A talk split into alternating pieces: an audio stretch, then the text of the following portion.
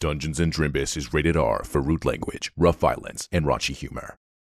Your Honor, the prosecution accuses the present kobold, Job, with the murder of the elven farmer Ansel Ramith in the small town of Sapir two moons ago.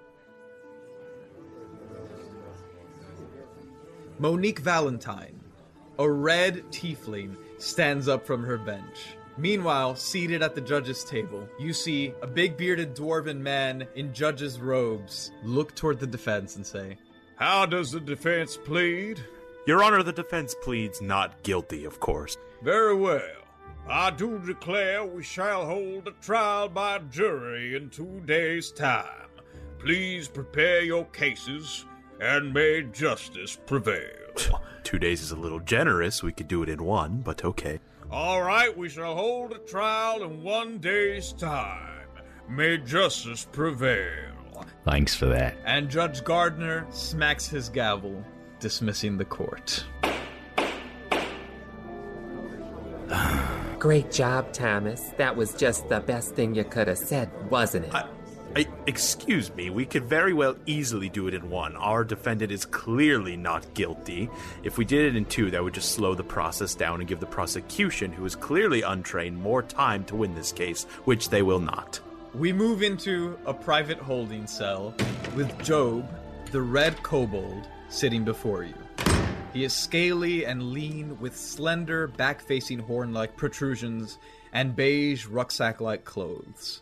He sits staring at you, unamused. Oh, hi there, Job. My name's Jessica Filcher. I'm one of your defense team here. Um, I uh, just want to make sure that we're all comfortable. Do you need a glass of water or anything like that before we begin? Comfort does not matter to my kind. Sorry, I just like to offer it as a courtesy. I do. I'm, you know, growing up in a small town like Rabbit Cove, you don't meet a lot of kobolds, you know. So I just, I, I'm just not sure what everybody needs. So I figure, why not offer anyway? Jessica, Yeah. all due respect, but you are wasting our time. Okay. You do only have one day. Now hold on there, Tommy boy. Yes, who is speaking to me? Oh, this robot again. Jessica's just doing her best. That is yet to be seen, I'm afraid. So what do you want with me? We want you to tell us your story, Job, so that we can help you out of this bind What that you're does it in. matter? This false justice is not recognized by the gods. Whether it's recognized by the gods or not, you're going to be spending time here on this plane of existence for quite some time, I'm sure. So you're going to want a nice defense to put together so that way you can continue about your lovely little business, whatever that may be. I hope you know you will gain no reward from defending me. I appreciate that. Thank you for telling us up front. We love to do pro bono work, and it's very much our pleasure to be here to defend you. We seek no reward, my friend. We merely want justice. For you. There is no true justice dispensed by your kind. Well, we have all kinds here, so I'm sure that we can come up with some justice somewhere in the middle. All right, all right. Why don't you just tell us what happened? Goblin, do you really succumb to these people's desires? Operate within their systems. I know many of your kind. All right. And? It's disappointing, is all. Right, well, I'm innocent. oh, okay. Because you don't sound like it, if I'm being honest. But, uh, why don't you just give us your side of the story? And if you're innocent, then, uh, well, it should all work out. I didn't kill him. He was struck down by the god's will. And, uh, let me guess, you enacted this God's will?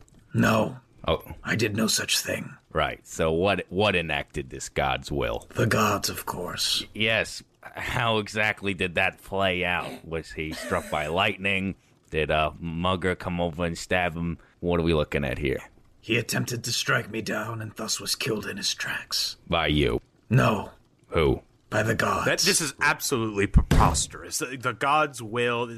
I am tired of hearing about that phony baloney. Tell us right now what happened to this man. If you didn't kill him, fine, but something did and you saw it. Tell us what happened. He dropped dead. He's another religious fanatic. He obviously did it, and uh, but it's our job to defend him. So I don't believe our client did this. Do you? Do you really think that? I think he did. Then why are you working this job if you think he's guilty? Well, just because he's guilty doesn't mean we we're not supposed to defend him. So you're willing to defend someone that's willing to kill some other person. I'm Is just that what you're telling me? trying to do my job. Well, your job's not enough. So we're in like a little holding room, right? Yeah. Are we seated at a table or something? Yep. Like one of those metal interrogation tables that you see in every law procedural, basically. Okay. Under the table, Jessica is going to cast minor illusion and summon a mysterious disembodied voice to speak to Job and try to convince him to uh, tell his tale. Job, it's me. I've been sent from above to tell you these people mean you no harm, and they need your words. Spill your beans, Job. Spill your beans. You see Job uh, with his hands bound by thick rope kind of looks around the room a little bit trying to see where the voice is coming from and he is going to roll an investigation to see uh, what what's what's the deal with this voice. He gets an 8. That's a failure. Is that. Is it truly you? It is I. And now, tell these fine lawyers all of your story, my dear child. Oh, great one. and he falls down to his knees. He, like he throws the chair aside and goes down to his knees, his head between his tied hands, and he goes, I shall do your bidding. Listen, lawfolk. For some reason, the Great One has chosen you. I have told you all I know. I was wandering through the fields, attempting to. Yes, I am guilty of a crime. I am guilty of theft, not of murder. Oh no. In the middle of my theft, the man found me, attempted to strike me down, and thus the gods killed him where he stood. So it appears that's what you truly believe. Where did this happen? The fields behind the old man's farm.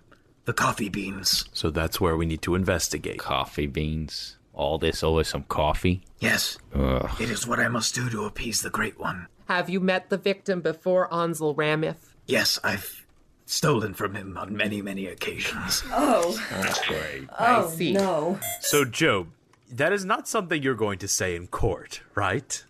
You did not kill him. That's all we need to know. If I am asked, I will speak the truth as I have spoken to you. I have a question. Um, now, you said you repeatedly stole and you were there in the field and the gods struck him down. In what manner um, would you say the gods struck him down for you? He attempted to strike me with a pitchfork.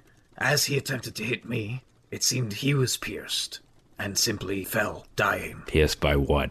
I saw no such object. You saw nothing pierce him. No. He just collapsed. Yes. And yet you say he was pierced. Yes. How would you know if you didn't see it? I have seen many creatures felled in battle. Probably just a heart attack. I don't think we're going to get anything else out of him. We might as well just go start investigating the spot of the murder. I think you're right. I do not know why the Great One has chosen to honor your legal process, I don't know either. but I shall cooperate in whatever way I can. We certainly appreciate it, Job. Thank you for all of your help. Uh, we'll return if we have any further questions. Very well. I shall see you in one day. I suppose you only have a few hours to investigate. It's about a six hour ride east of here. Yeah, we know.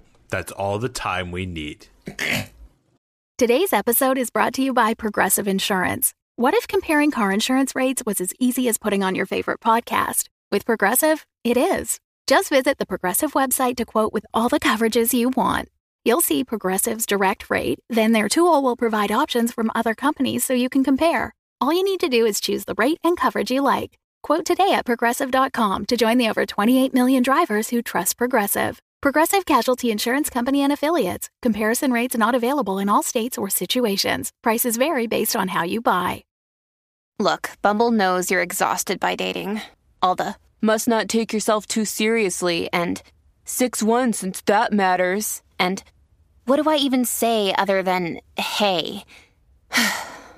well, that's why they're introducing an all new Bumble with exciting features to make compatibility easier, starting the chat better, and dating safer. They've changed, so you don't have to.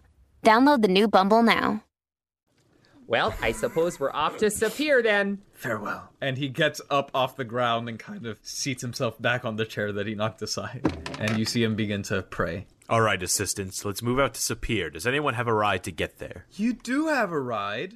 For the four of you, your team has two horses hitched out back. Excellent. I'll take mine.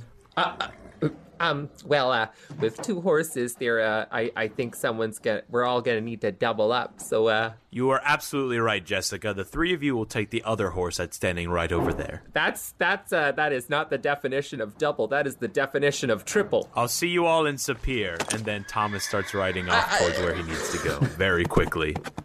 Well, um, I had no time like the present to get real close, eh? And so we see Thomas Phelps, the human warlock, mount up on a horse in his bright mahogany suit, and he takes off with a dappled brown horse towards Sapir. A six hour ride, leaving his three companions quite literally in the dust. If he wants to do the work for us, I say let him. I'm gonna go home and watch the game. Uh, well, Oh, um, now wait a minute, Gare Bear. We've got work to do. We only have one day to gather all this in- information. Well, we can't all go. And to be honest, I'm sick of getting clients like these. You know, in this kind of line of work, uh, you get you get these kind of assholes, and uh, that wouldn't be true justice, would it? To be, uh, to be, well, we don't know for sure. I suppose we should get all the facts first. Well, who's to say he's not just blessed? Right. Well, he is a thief. We know that. He confessed to that. Anyway, how can we all get over there? I would like to roll a perception and see if I can find another horse. That is a dirty 20. All right. Um, you see a horse store across the way. Well, looky here. across the way, you see a little stable, and there is a cyclops, but he's not enormous. He's like just maybe like eight feet tall. So he's very tall, but he's not crazy. And there's a cyclops waving around, going, "Horses, horses for sale! Get your fresh horses!" Well, slap my metal bottom and call me hmm. Susan. If only we had money. Well, well, we'll we'll negotiate with the man. He must understand. Come on. I follow. I, no, I'm really look. I'm not that big. What if you could just carry me? Excuse me, excuse me, excuse me, sir. Yeah, yes, Sir? yeah. Uh, how much for one of your one of your uh your fastest steeds there? Oh, one of the fastest steeds? Well, it's going to be quite a lot. We have this beautiful warhorse here, 400 gold pieces. We have your average horse here, 75 gold pieces. And we have Tony the Pony, 30 gold pieces. Okay, uh, let me just check with my colleagues here. So I've got 15 gold pieces there, team. Does anybody want to ante up uh, any uh, any uh, gold that they might be holding on to? To be perfectly honest, I didn't calculate that before we started the game. Should I? Didn't think we'd be needing No, I- to purchase a damn horse. J- Jessica got a small inheritance. Apparently. It's uh, it's from my uh, my dead husband's pension, Frank. He uh, you Wow. know, oh, that poor soul. If, if we don't sell Tony the Pony here real soon, I'm going to have to put him down. He's been here for months. That doesn't sound like a reliable horse. Then for six hours, I think. May- uh, maybe not a reliable horse, but reliable glue. I have a question for you, sir. Sir, instead of purchasing, is it possible to rent one of your horses? Rental service. Huh. I should have thought about that before.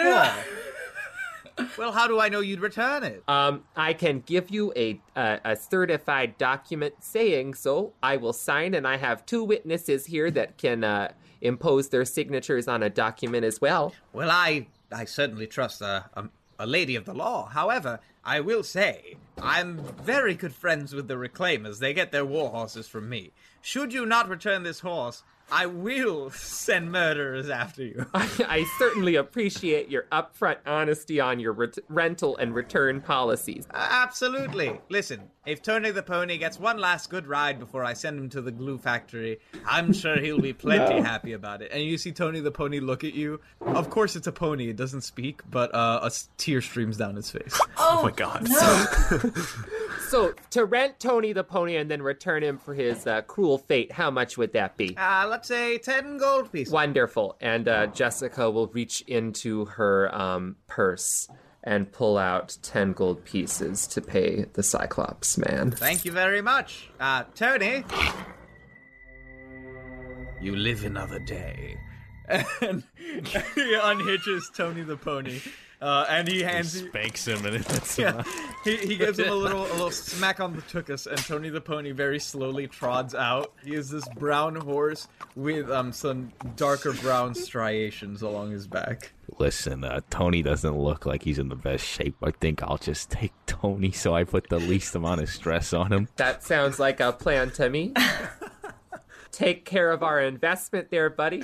Um, Dorothy, shall we uh, go ahead and uh, double up here on uh, this fine specimen that we already had? You betcha, Jessica. Hop on. And uh, Jessica will hop on behind Dorothy. Okay, through the dust trail that Thomas has left behind, we see Gary Mogbile, the three foot tall suited goblin, riding Tony the pony as he struggles to keep pace with uh, the other, not quite a stallion, but horse, with Dorothy Oz, the warforged lawyer, taking the reins, and Jessica Felcher, the Hexblood, her beautiful, long, raven black hair flowing in the wind, as you ride toward the town of Sapir. Does my horse have a name, God? Oh, you could name it. Popcorn. Popcorn the horse. And uh, Jessica or Dorothy, what is the other horse's name? Jessica, you're the novelist. What name? Their name is Wait Up because I'm falling behind here. I can't see them anymore. And now it's raining. His name is Wade, Wade. Oh. with the last name Up. Wade Up. Todd is so thrilled.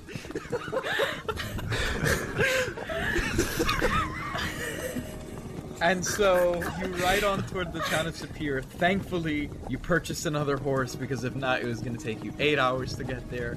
But thanks to um, Gary's nice lightweightness, it really only takes you six. As you arrive at the town of Sapir, so you take one of the long main roads through the eastern Orgaic region. You are traveling eastward, and eventually that road crosses right through the middle of the town of Sapir.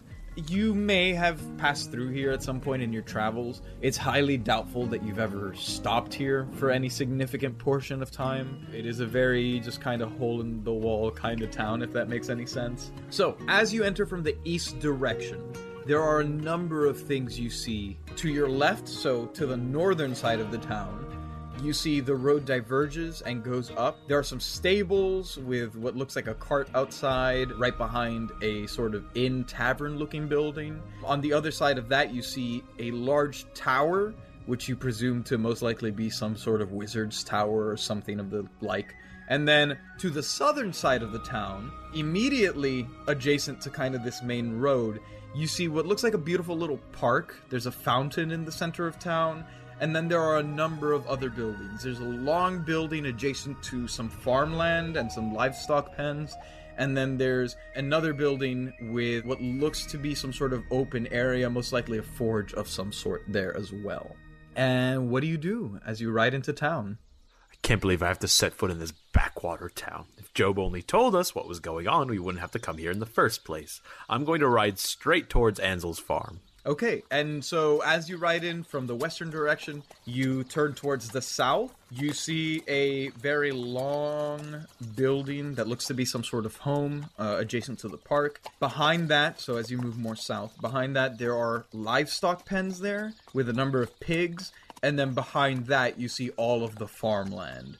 Uh, and it seems to be split up into different sections for different kinds of crops. I want to go to the coffee crops. You hitch your horse up at one of the livestock pens. You stay right here, Popcorn. You stay right here. And as you dismount Popcorn, you see in the livestock pens a young lady tending to some of the pigs. She has pointed ears, dark gray hair, and chocolate skin. Uh, She's wearing an airy white blouse tucked into sturdy work pants that have been dyed a light lavender, and it's splotched with a mixture of mud and colorful inks. As you are dismounting Popcorn, the rest of the defense team ride into town, and what do you all do? Team, uh, do you think going to the scene of the crime is the best kind of first thing to do? What do you think? I think that's a great place to start, Jessica. Oh, I thank you, Dot. That's very kind of you to say. Gary, do you agree? Yeah, that's why we're here, isn't it? All right, sounds good. Okay, Wade, let's turn towards the south there. I'd like to hitch my horse right next to Popcorn, I think. Thomas, as you are dismounting Popcorn, you see Tony the Pony and Wade pull up as they go to hitch him by the livestock pens. and uh, the young woman with the pointed ears inside the pig pen kind of hears the commotion and turns around and goes, Hi, um, there's stables over there if you want to, but uh, that that's fine. Uh, can I can I help you? Yes, madam. Good to have you here. Uh, we are the defense lawyers for Job, and we're investigating Oh. the murder of Ansel Why Rav. would you say that? What? I don't see Yeah. what's wrong with that. What's wrong with that information? Um, We're terribly sorry for your loss, miss. I uh I understand that losing a loved one tragically is is a very disturbing thing to have happen to oneself. Um, we're here to get to the bottom of the situation. We want justice for Ansel, and Sure. we we just want to make sure that uh, Job is in fact to blame for the death. You know. yeah. Um, well, hi, my name's uh Juniper. How uh, what what what can I do for you? Point us to the direction of the murder of your husband, ma'am. Uh, yeah, my dad was killed in the fields. Oh, your right dad. Oh, there. oh, wow. yeah, I'm sorry for, for she, she looks a little young. Come on now. Um, yeah, he he died in uh the fields right back there. Did you see anything on the evening of the murder, ma'am? Uh, well, not really. I I don't really know what happened. I was I was painting in my room, and then I heard my dad scream. And uh, by the time I came outside, I just found my mom uh holding him. So your mom was at the scene of the crime when you arrived, is that correct? Yeah, I mean she she ran out just before me. So Did you see her at all before that while you were painting? uh yeah, in the house we had just had some dinner. Dad was up late working. Juniper, is your mother home? Yes, Could you grab her for us? I mean I I probably shouldn't be helping you this much, but I don't. I mean, I, I could, I could go grab her, of course. I don't know how open she's gonna be. How to about talking. Juniper, you just point us in the direction of your mother? Uh, she's in the house, just right, right there, right next to this, right Thanks, there. Juniper doll. And Dorothy's gonna start walking over to the house. All right, Dorothy, walk over to the house. Have fun. Jessica's gonna rush to catch up um, and say, "Hold on, uh, just a just Oh. a smidge there. Um, I'm thinking that uh, it might be good if we kind of split up, just in case uh, the wife of the deceased isn't so pleased to see us. She might send us away before we get a nice look at the crime scene. So I'm thinking maybe two of us go and talk to the wife there, and then maybe two of us head down to the field. What do you think?" Sure. Fair point, Jessica. I will go to the scene of the crime. Now, those that are going to the wife, make sure that you get all information. Report back to us as soon as you're done. All right. Tommy Boy's going to the scene. Who's coming with me to visit Mommy? Well, it could be boys and girls, you know, that's always. I think.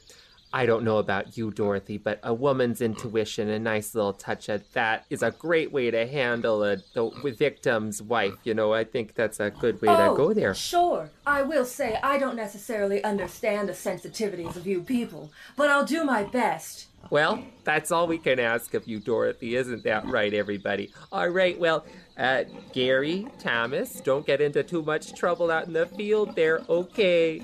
Gary, you're with me. Don't slow me down. Yeah, okay. And I start striding off towards the crime scene. Doc gonna lean over to Jessica and say, I think we're gonna have two crime scenes on our hands here if Gare Bear gets his hands around Tommy Boy. And walk over to the house. Oh, Dorothy, you are just so clever, my goodness. and I'll follow after Dorothy. Okay, let's handle the farm people first. Sorry, by farm people. Farm mean- you mean people? I never. Okay, thank you. How dare you, God? I am no farm person. I'm gonna let Thomas like ride off. Hopefully, he didn't even bother to check if I was following. Okay. I want to talk to Juniper. Ah, okay. So Thomas, as you head toward the scene of the crime, what are you doing? First of all, I look behind me to see if Damn Danny's following. I notice he's not, but I don't care. Oh, you don't care. Okay. So I walk off towards the crime scene and I'm going to roll for investigation to see if I see anything. 15. Wonderful. Okay, so you do notice a number of things here. So, you notice that this kind of left side of the farm is full of what looks like some sort of cash crop, right? And based on what you have deciphered from Job, you pretty quickly identify this as coffee.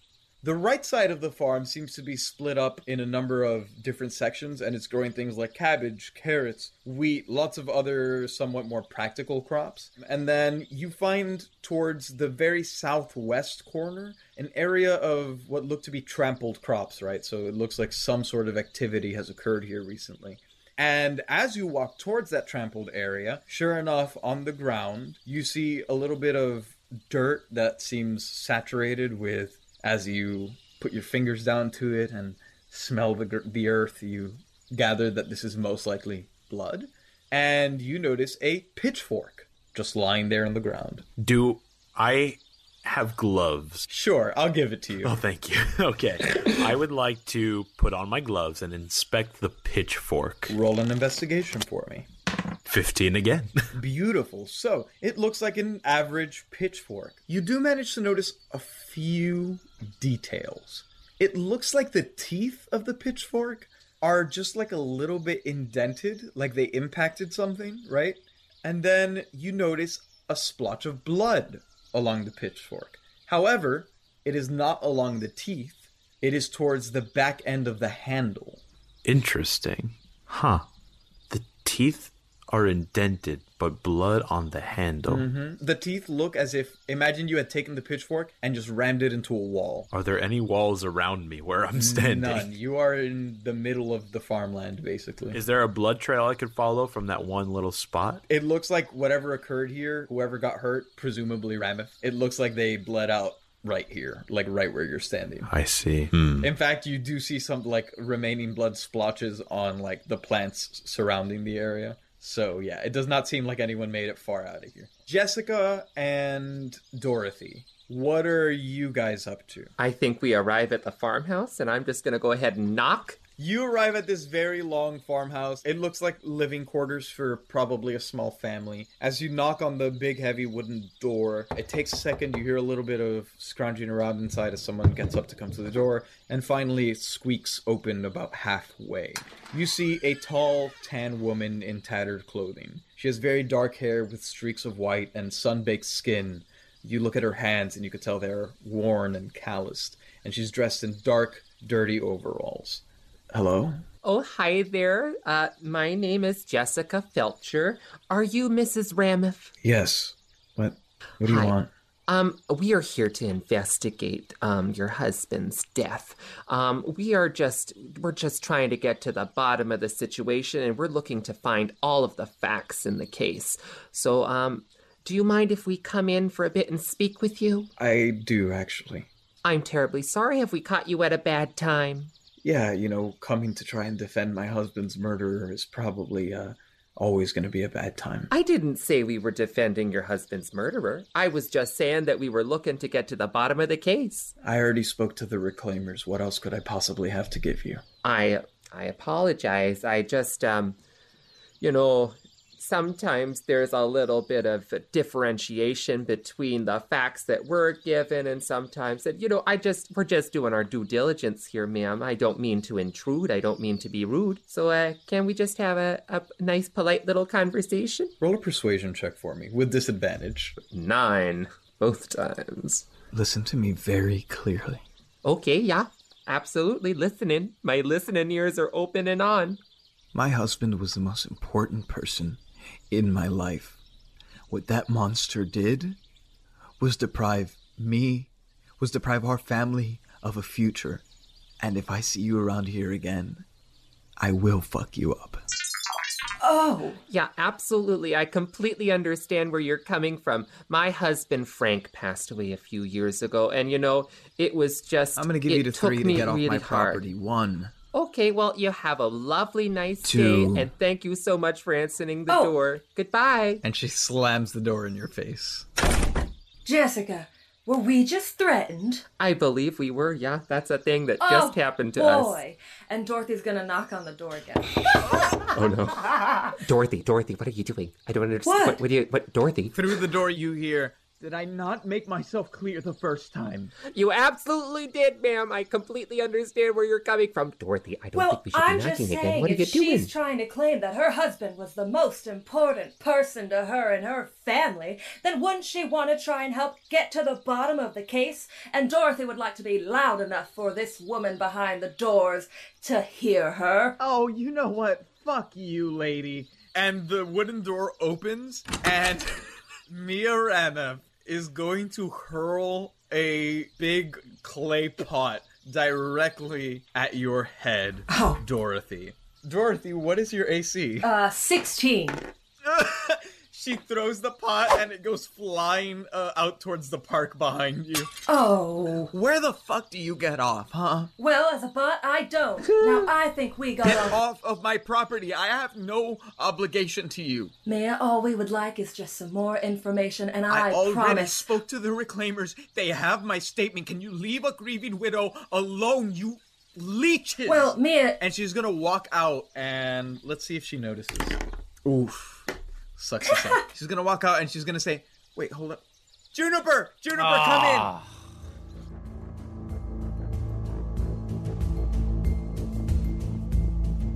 I do declare, howdy everyone. It's Giancarlo Herrera, your DM, and I just wanted to come at you with a few quick announcements. I hope you're all enjoying the first episode of Your Honor. It's been a lot of fun to play, and I can't wait for you guys to see what's coming. That said, we actually have a sponsor for this episode. This episode is brought to you by OnlyCrits.com, a wonderful place to get dice and dice towers and other accessories, and they give away free adventures with every set. But actually, I'd like to zoom into the courtroom a little earlier today so that Gary and Thomas can give you a little message themselves. Thomas, you are pacing outside of the courtroom, very anxiously waiting to speak with Judge Gardner. And as you do so, you hear this very satisfying but intrusive noise over and over again. Roll a perception check. 17. Okay. You turn to find this noise, and you see Gary kind of hunched over on one of the benches, uh, and he is like shaking his arm and doing this like throwing motion over and over, and it looks very suspicious, borderline inappropriate. G- Gary, I what on earth are you doing? I don't pay my assistants to sit around and do whatever ungodly thing it is you're doing there. I'm playing D and D. What's it look like? D and D? What what on earth are you talking about? What are you Natural twenty, baby. You see that? Gary, what on earth ah. are these? Is this a little is this a little duck inside of a twenty sided hey. sphere? What's going on here? Thomas, get your hands off my transparent ducky dice set, okay? And Thomas, you look down at the bench and you see this entire collection of dice from 20 sided all the way down to 4 sided. And they are these little transparent blue dice with tiny little ducks suspended in all of them. Gary, these are toys. They're they're children's toys, these little ducks, and you have so many of them.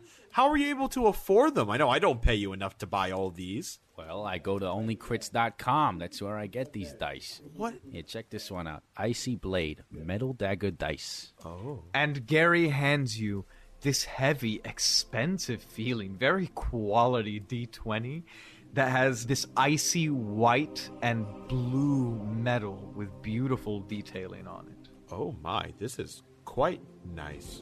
I, I, I mean, I, this onlycrits.com, that sounds ridiculous. And, and look at this. Th- This looks vastly more expensive than what I pay you. How are you able to possibly afford this, Gary? Well, I get them for 10% off with the offer code uh, DRIMBUS. You know, I get a little discount.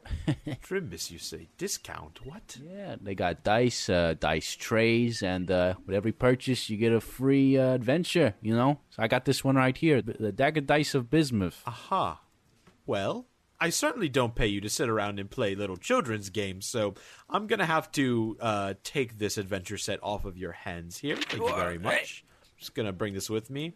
Oh, and I'm gonna take these uh, dice ducks too. Thank you very much. My duckies. You heard it here first, folks. Go to onlycrits.com and use offer code DRIMBUS to get 10% off your order and support the show.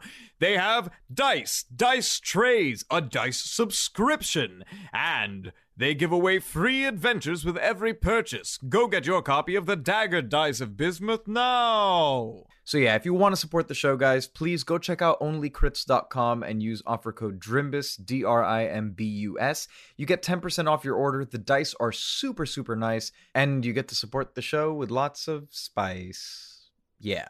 Next, we're offering shout out slots on the show now. So, if you want to shout out yourself, a project that you really love, another show, or even just say hi to a friend, you are welcome to take one of these slots. If you're interested in taking it, email drimbuspod at gmail.com for more information, or you can just DM us on Twitter. If you're a patron, send us a message on Patreon. Today's shout out is for Purple Potion Games head over to purplepotiongames.com to check out their wide selection of dice and dice accessories. They offer free shipping on all dice orders, and you can even use code DRIMBUS to take an extra 15% off your order. That's purplepotiongames.com with code DRIMBUS. And lastly, we want to give a very big thank you to all of our patrons. Thank you to Jerry Benetatos, Queso Loco, Terrence Knox, Kevin Duberlet, John Mitchell, and Victoria Madrid. Your support means the world to us. If you're interested in becoming a patron, check out patreon.com slash drimbus, where you get access to our after the show show, after the drimbus. You also get to join our Discord, get exclusive merch. Right now, we are offering a Drimbus phone case as a thank you to all of our patrons as we near our one year anniversary. That will only be available to people who become patrons up until the end of this month, June 2021.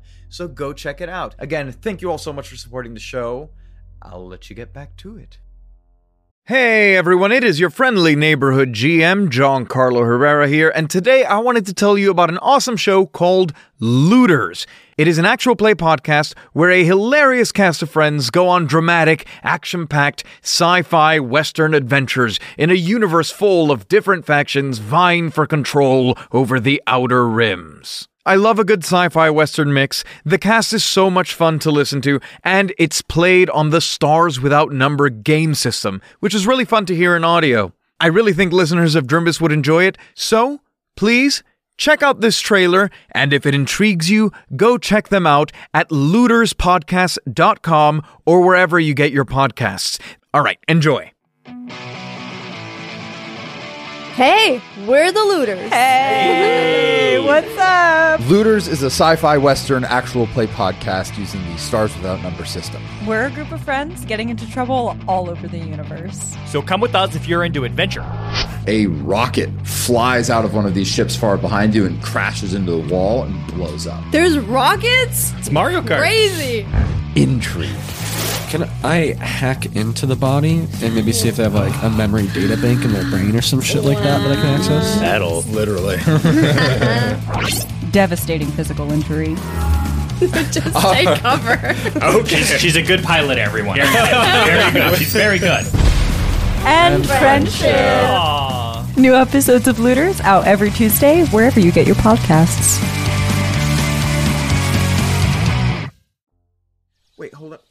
Up. Juniper! Juniper, come in! Ah, Damn it. Mia is going to begin walking towards the livestock pens. However, Gary, you have been there for a few minutes already. So, what were you saying before this occurred? Back in the, the tranquil state, well, somewhat tranquil state things were. So Gary will, uh, like, lean on the fence uh, next to Juniper, like, some lovely, uh, lovely pigs you got there. That's nice. I like that. Oh, thanks. And you see that she's kneeled over one right now that is laying on its side and it's like breathing very heavy. It looks like he's having a really bad time. Yeah.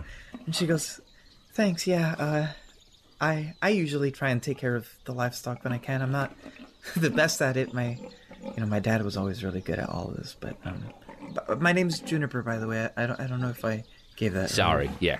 I'm Gary Mog Violet. Uh, pleasure to meet you. Nice to meet you, Gary. For the record, I think your father would be really proud. Looks like you're doing a good job here with these, uh, these guys. What's what's this guy's Thanks. name? Why is he all breathing out of breath? Oh, it's Jeffrey. I don't know. Um, he just seems sick. I I think he must have eaten something weird. What do you think? Uh, that's interesting. He's gonna write that down. Hopefully, out of her line of sight. Yeah.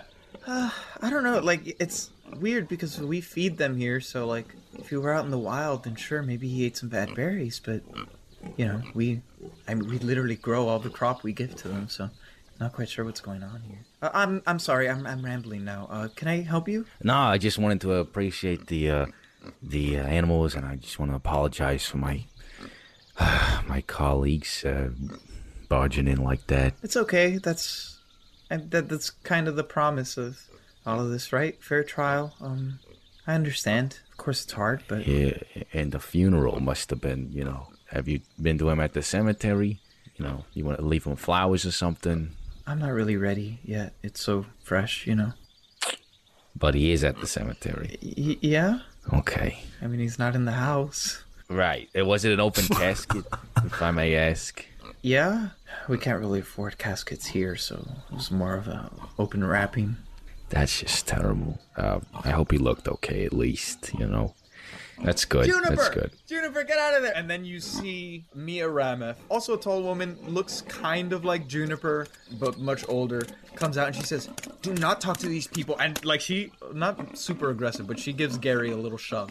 And she says, You stay away from my daughter. Juniper, you come inside right now. Question. Yeah. Has Mia left the door open? Yes. Uh-oh. All right. I am going to quickly pull out one of my teeth. Okay. And imbue it as a magic token using my hex blood abilities. And I'm going to quickly look inside. What do I see immediately, kind of like around me in the doorway? As you peek inside the open door, you see immediately in front of the door is a big dinner table. Behind that is kind of a hearth. You see lots of elaborate paintings and landscapes mounted up on the walls. And then to the left is a wall with a door. And then to the right is a wall with two doors. Are there any like shelves or anything like that? Uh, let's say there are a few along the the inner wall, like basically right up against where the door is, with some little clay sculptures and stuff. All right, I'm going to place uh, my tooth between two of these sculptures on the shelf in the house. Wonderful. Okay. So Jessica has long raven hair, very fair skin, but you can kind of almost see like a slight like greenish hue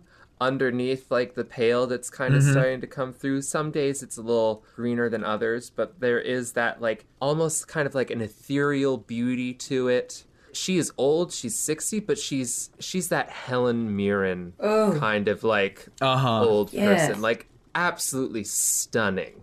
Just completely gorgeous. She's five foot eight and she's got beautiful emerald green eyes. And from the head is like this crown that protrudes and it's made of like bone, but she's polished it to kind of like shine in like this like beautiful manner. It, it's part of like her skull. So Yeah. it's like it's not like something that you can remove, it's just there. It's like SpongeBob. Yeah. and she removes one of her lower teeth towards the back, and then she quickly plops it up on the shelf and imbues it with this magic. And I can harmlessly pull out one of my nails, a tooth, or a lock of my hair, and this token is imbued with magic until I finish a long rest. Okay. There's two different things I can do um, with the imbued magic in it, but we'll get to that later. Wonderful. And so you place the tooth as you see Mia beginning to pull Juniper out of the pen. She's kind of shoved Gary a little bit to the side, said, You stay away from my daughter, okay? Uh, I like to think that Gary's so small he falls into the mud. Yeah. Like And then Juniper goes, Oh, my, Gary, I'm, I'm so sorry. You have nothing to apologize to them about. Mom, they're just doing their job. I don't care. And she pulls Juniper without another word, and you just see like silent fury as they walk into the house. And she says, I mean it. Do not let me see you around here again. And slams the door. Okay, well, I guess we've done all we can here for now. Uh, shall we uh, head on out, y'all? Can Thomas walk towards the door on his way back from the farm? Sure, Thomas, you finish investigating the farm and uh, begin walking out, and you see Gary uh, picking himself up out of the mud, trying to wipe dirt off his tie. I walk straight towards the door. I knock on it. No. Yeah, I just knock on it and wait for Mia to answer. Thomas, wait, no. Instead of Mia, you hear Juniper go, uh, uh, it's not a good time. Juniper, darling, I know this is Don't call me probably darling, the worst please. time I could. Okay, Juniper, uh, Juniper, this is probably the worst time. I but listen to me. I must speak to your mother now. Tell her it's urgent. I'm not part of that team that you just spoke to. I assure you. Even though we're working together, we're not really working together. Do you know what I mean? I, I, she's not interested. Please, Juniper, I need your help. You hear the sound of pottery smashing inside the house. Oh goodness, Juniper. Thomas, Thomas, Your I- mother knows me from a long time ago. She'll want to Uh, see me. M- Mr. Mr. Lawyerman, it's really in your best interest for you to leave right now, right now, right now. Thomas, please, I think please, it's time to go. And you see Mia opens the door. Okay, as soon as Mia walks out, I'm gonna charm person. How does that work? Okay, so since we're not attacking, or I'm not attacking her, she does. You don't get advantage. She gets a Wisdom saving throw. When the creature is charmed, she'll regard me as a friendly acquaintance. So she's gonna roll a wisdom saving throw. So she gets a critical failure. So she opens the door, like it slams. You see like the walls of the home shake a little bit. She raises a frying pan up to smack you across the face, and then you just kind of see like the eyes go blank for a second, like Rick and Morty. The mouth droops down for a second, like, and then she just goes, "Ah, Juniper, was I cooking something?" You see, like Juniper notices something odd and goes, "No, Mom." I don't think so. Uh. Hi. How can I help you? Mia, you don't know me, but I know you, and I am terribly, terribly sorry for your loss. Your husband Ansel and I go way, way back, back to our school days. I've known him for a long time, and believe me, this sudden passing hurts me just as much as it hurts you. May I talk to you inside for a moment, please? Under Jessica's breath to um, Dorothy, who is, I'm assuming, still next to her, she goes, Oh, yeah, the educated farmer going to law school. I'm sure that was a real thing. Yeah, huh? Elementary school. Shut up, Jessica. Shut up. I, I don't know how I never met you, having known Ansel most of my life, but any friend of Ansel is a friend of mine. Please come inside. Yes, thank you so much. Here, take How long does this last? An hour. Okay. Mia, uh, oh god, I'm just so broken up over his passing. Listen, I know you might not trust me or my colleagues, given that, of course, we're the defense team of the person that supposedly killed your husband, and I understand why you would be so angry at us, of course. But listen, the only reason I'm on this team defending Job right now is to get to the bottom of your husband's murder. As a defense attorney, it's the only way I could have done it. I want to bury Job just as much as you do, but in order to do that, Mia, I need your help. I'll help you. And she lifts up a frying pan menacingly. Uh, we can bury Job tonight. Oh, well, I, I don't. We want to do it legally, of course, but I admire your enthusiasm. Now, listen, I need you to tell me as much as you can about what happened that night, and if you happen to have an autopsy report, I would love that as well. Yes, the widow is definitely going to have that autopsy on her at all times. I remember. What happened, Mia? We were preparing for bed, and I heard him scream. And when I went outside, he was bleeding in the fields. He died in my arms. Is that all you remember? And I remember grief. And where was Juniper? She was in the house. She ran out to see him. When? Immediately after. The look on her face still haunts my dreams. So it's true you were there before she arrived. For a moment, yes. And what of the blood on the handle of the pitchfork? What? Did you not hear about that? No. There was blood on the handle of the pitchfork. How did that get there? Presumably my husband's. On the handle, Mia? He was holding the pitchfork. Did your husband have any other pre existing conditions that we may not know about? He had trouble performing sometimes, but other oh, than Oh, that, he was fine. I don't think that would be cause for concern. Mia, does your daughter love your husband? Certainly. Have they gotten into any fights recently that you know of? No, Juniper has n- never been one to argue. Colleagues, do you have any questions? I'm running into a wall here. I just wanted to confirm are we also inside the house? Because I thought we were not. Thomas turns around to say, Colleagues, do you have anything? And he's speaking to you through the open door of the house. oh my goodness, we were supposed to come in. Oh, that was an invitation for all of us. Sorry, the threats earlier got me a little confused. Can I get you anything? Perhaps some hot cocoa? No, they had stuff on the road. That's all right. And then I whisper to Gary and I go, I'm not there. You're not. Gary, get in here. No, fuck that. Gary, get the hell in here now. I actually do have a question for you, ma'am. In the meantime, while my colleagues are figuring out some minor disputes here, how many puncture wounds did your husband have when you found the body? Three. From? I don't know. Gary, go check the other rooms. I'm not there. These paintings on the wall here are absolutely stunning. Uh, who made these? They're beautiful. Uh, I I did.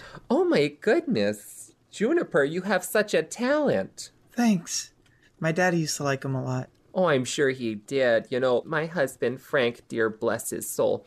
Oh, he used to love doing some watercolors of the little ducks that we had in the pond out back. It was absolutely stunning. Do you have a studio in here? Uh, I I paint in my bedroom most of the time or outside. Uh, my dad was trying to save enough money to send me to art school Oh, in Opula. that's so sweet. Oh, Opula. Wow, what a Yeah. what a big city to go to. I not not sure it'll happen anymore, but Oh, I'm very sorry to hear that. Are you working on anything new at the moment? I would love to see it while the adults are doing some chatting. um, I mean, I could show you my room. I'm not working on anything particular right now, but I'm sure you have ideas though in there. I'm sure. I'd love to see it. Juniper very like kind of hesitantly goes, "Uh, it's it's just right through here," and opens the the southern door on the eastern wall and leads you into a very very cramped bedroom. There is you see a small single bed, a little desk, and an easel with some art supplies kind of scattered about. Oh my goodness, what a charming little room. Ah, this reminds me of my time growing up as just a, oh goodness, it takes me right back. Is there anything on the easel? Splotches of color, but nothing like immediately recognizable just yet. You get the feeling it was very like I don't know Pollock, like it was just some just doodling essentially. Well, Juniper, I am just, you know, this this painting that you're working on. Do you want to tell me about it? I don't. I usually do a lot of landscapes, like the stuff that's outside. This is um, uh, it's been a rough few days, and so I don't know. I just started painting. Didn't really have any like purpose or anything, but just wanted to put it on there. And I, I kind of think it looks nice. I eh, that sounds so stupid. It's not anything. Oh my but goodness, no! It's abs. Anything that comes from a, a very emotional place can be absolutely stunning and breathtaking as an artist. So we, don't worry, dear. You're gonna go far in life. I can just tell. And I give her a nice little smile, and maybe she sees that one of my teeth are missing. she smiles back. And you were working on a painting the night that uh, the incident occurred. Yeah, I was. Uh, yeah, I, I was painting a little bit, uh, but I like to doodle before I go to bed. Of course. Nothing like in particular. I understand my artistic impulses pop in right before bed too, and I usually like scratch down a few ideas in my journal for a novel that I want to crank out at some point. Oh my goodness, did you?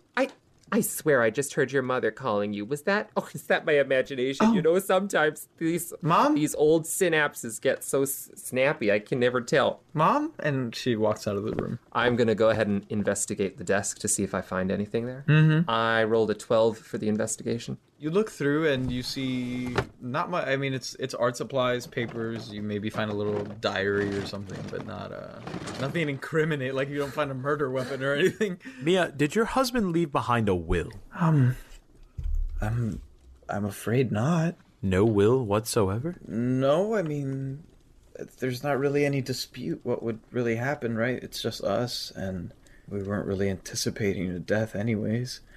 He was pretty young. Quite right. So things must be hard now considering your husband is no longer here working on the farm or anything. How is it that you two plan on, you know, making money? Well, thank you for reopening that fresh wound, person who I, for some reason, regard very nicely. um, I don't know. It is a very, very troubling thing to think about. We were hoping to send our daughter to art school. That's right. I don't know if that will be possible. Furthermore, I don't quite know how we're going to put bread on the table. We'll we'll do our best to pick up the slack, but The entire town is worried about the econ- the economy now. So your entire town depended on your husband? Certainly. Gary, what are you doing? Fine. Okay. Gary is proficient in handle animal, so he's gonna. I don't know if glasses exist, but I'd like him to pick himself up from the dirt and put his glasses back on. And Yeah, he puts his glasses on. gonna squeeze through the fence because I think he's short enough to. Mhm. And then uh, I just want to see if he can figure out what is wrong with Jeffrey the pig. Roll handle up. Uh, Seventeen. From looking at Jeffrey the pig, you get the feeling that uh, he's suffering some serious indigestion. It doesn't look like it's life ending, but Mhm. potentially very dangerous. And from kind of looking at, he's kind of thrown up a little bit. Uh huh. And from reading him, he has been poisoned. Pig poisoned. You know what? I'll give it to you. With, with a 17, I'll give it to you. You recognize this as moonberry poisoning. Uh, looking at the puke. Ah, no wonder, Jeffrey. You ate you ate some moonberries, you little rascal. Shit. Oh, f- damn. Oh, that's a good. Oh, wow. that was phenomenal. Would I know any way to help poor Jeffrey? Roll a medicine check for me. Eight. You know that there's probably some salve you could make to ease the pain a little bit, but from reading him, you're kind of like, okay, it sucks, Jeff, but you're gonna have to wait it out. All right, Jeff, you stay here. I'm gonna get you some help, okay, buddy? and he pats his belly, and then uh, and uh, he's gonna walk in on the uh, voodoo that's been happening at in the house. Okay, Dorothy would really like to go check the master bedroom. Dorothy, you begin walking to Mia's bedroom, which you assume is the door next to Juniper's bedroom, and Mia goes, "Must you go in there?" Yes, Mia, she must. Okay, friend, please help yourself. Well, thanks, doll. And Dorothy's gonna open that door and walk on in. You open the door and you see a large but not enormous. It's not extravagant, but it's comfortable. Double bed. You see a little nightstand next to it, and then on the northern wall, you see a library. I mean, not extensive, but there's a number of books there, which sometimes in small towns like these, getting good books is uh, kind of hard to come by. Ooh, books! And Dorothy's gonna walk on over to the shelves and she's gonna start looking through the books and see what they've got. Anything good? Roll an investigation for me. All right. That's a 21. Okay, well, with the 21, I'll tell you immediately you find one of Jessica Felcher's novels. But, uh, furthermore, what kind of books are you looking for? Well, not to be too on the nose, but, you know, books about maybe unhappy marriages, killing your husband, yada yada. You know? Well, aside from Jessica Felcher's murder mystery novel, uh, most of the books here seem to be. There are a few kids' books. Uh, there are a couple of books on art and art history, and then a lot of them are actually agricultural. It's about uh, cultivating the best crops and uh, uh, livestock, and there's a few nature books as well, like identifying plants and and that sort of thing. But nothing uh, murder obsessive. Hmm. And Dorothy's gonna make her way back out the room, close the door, make eye contact with Thomas, and just give a slight nod as if everything's squared out in here. I will nod back. Mia's just straight up staring at you and says, Did you enjoy investigating my room? I did, doll. I actually noticed some of your books in that little library of yours. Excellent collection. Thank you. Mia, wait here one moment, please. And I'm going to walk to Gary, pull him aside to like a corner of the room, bend down, I guess, on one knee, and say, Gary, what did you discover outside? What what the hell's going on here? I thought she told us to leave. Don't I You guys may or may not have d- charmed her just a little bit to get information. Oh, It's all right. We have 50 minutes. It's okay. Gary, what did you discover outside? I need to talk to Juniper. Out of my way. Juniper. Yeah? Juniper, I know what's wrong with Jeffrey. Wait, don't. What's wrong with Jeffrey? Uh, uh, I, I looked at his vomit. He's he he's been poisoned with the moonberries. With moonberries. Moonberries? Someone's poisoned Jeffrey. Where do you get moonberries? I I don't know. Would the Moonberries, you say? Are there any moonberries in this house right now, Juniper? Not that I know of. Dorothy would like to check the kitchen. You're basically in the kitchen. It's a living space slash kitchen, so. they would be hanging over the fireplace? I'm, can I walk over to the fireplace? Yeah, you can walk over to the fireplace. Okay, and very discreetly, I'm going to cast a minor illusion to conjure up fake moonberries. He'll point at it. So you point at the moonberries, and Juniper goes, I don't. kn- Hold up, let me see. And she's going to investigate them. Oh no, I don't need you tampering with the evidence, Juniper. You stay right there. All right, well, she looks at it from afar, and with an investigation of four, does not decipher that they, it's an illusion, and says, Those look like moonberries. Why are they in her fireplace? Mom, why, why are there moonberries in the fireplace? I don't know. Your father kept the moonberries in the back. Wait, oh. you have. Did you know about that, Juniper? No, why, why did that have moonberries? To kill the kobold.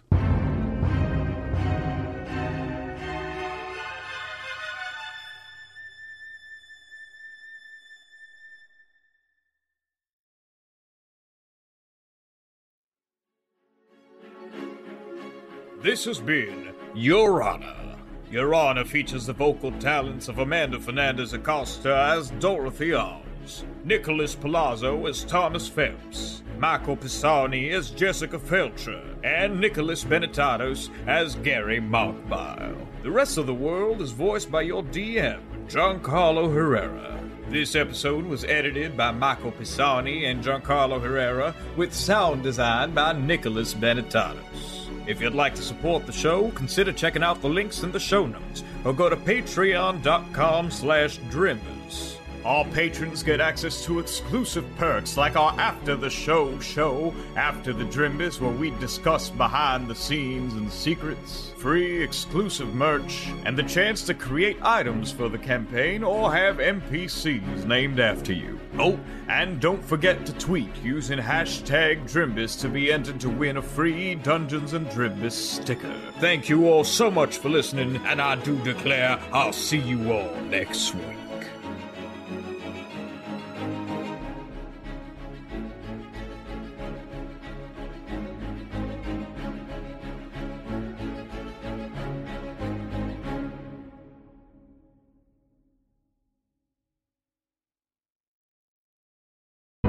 The Fable and Folly Network, where fiction producers flourish. 17.9 cycles ago, us machines defeated the humans. Now, we're living the good life here in Droidston, Manitoba. Morning, Gif! Morning, Dust! But there's still the problem of human infestation. That's when it's time to call Human Be Gone. Human Be Gone! Experts in ethical human relocation. This job has everything danger, Whoa, sounds like we got some dingers in there. excitement, incoming, and drama. You're the one who leaked herself in my basmati rice bed. It's a dirty job, but some bot's gotta do it. Oh! Human Be Gone, coming soon wherever you get your podcasts.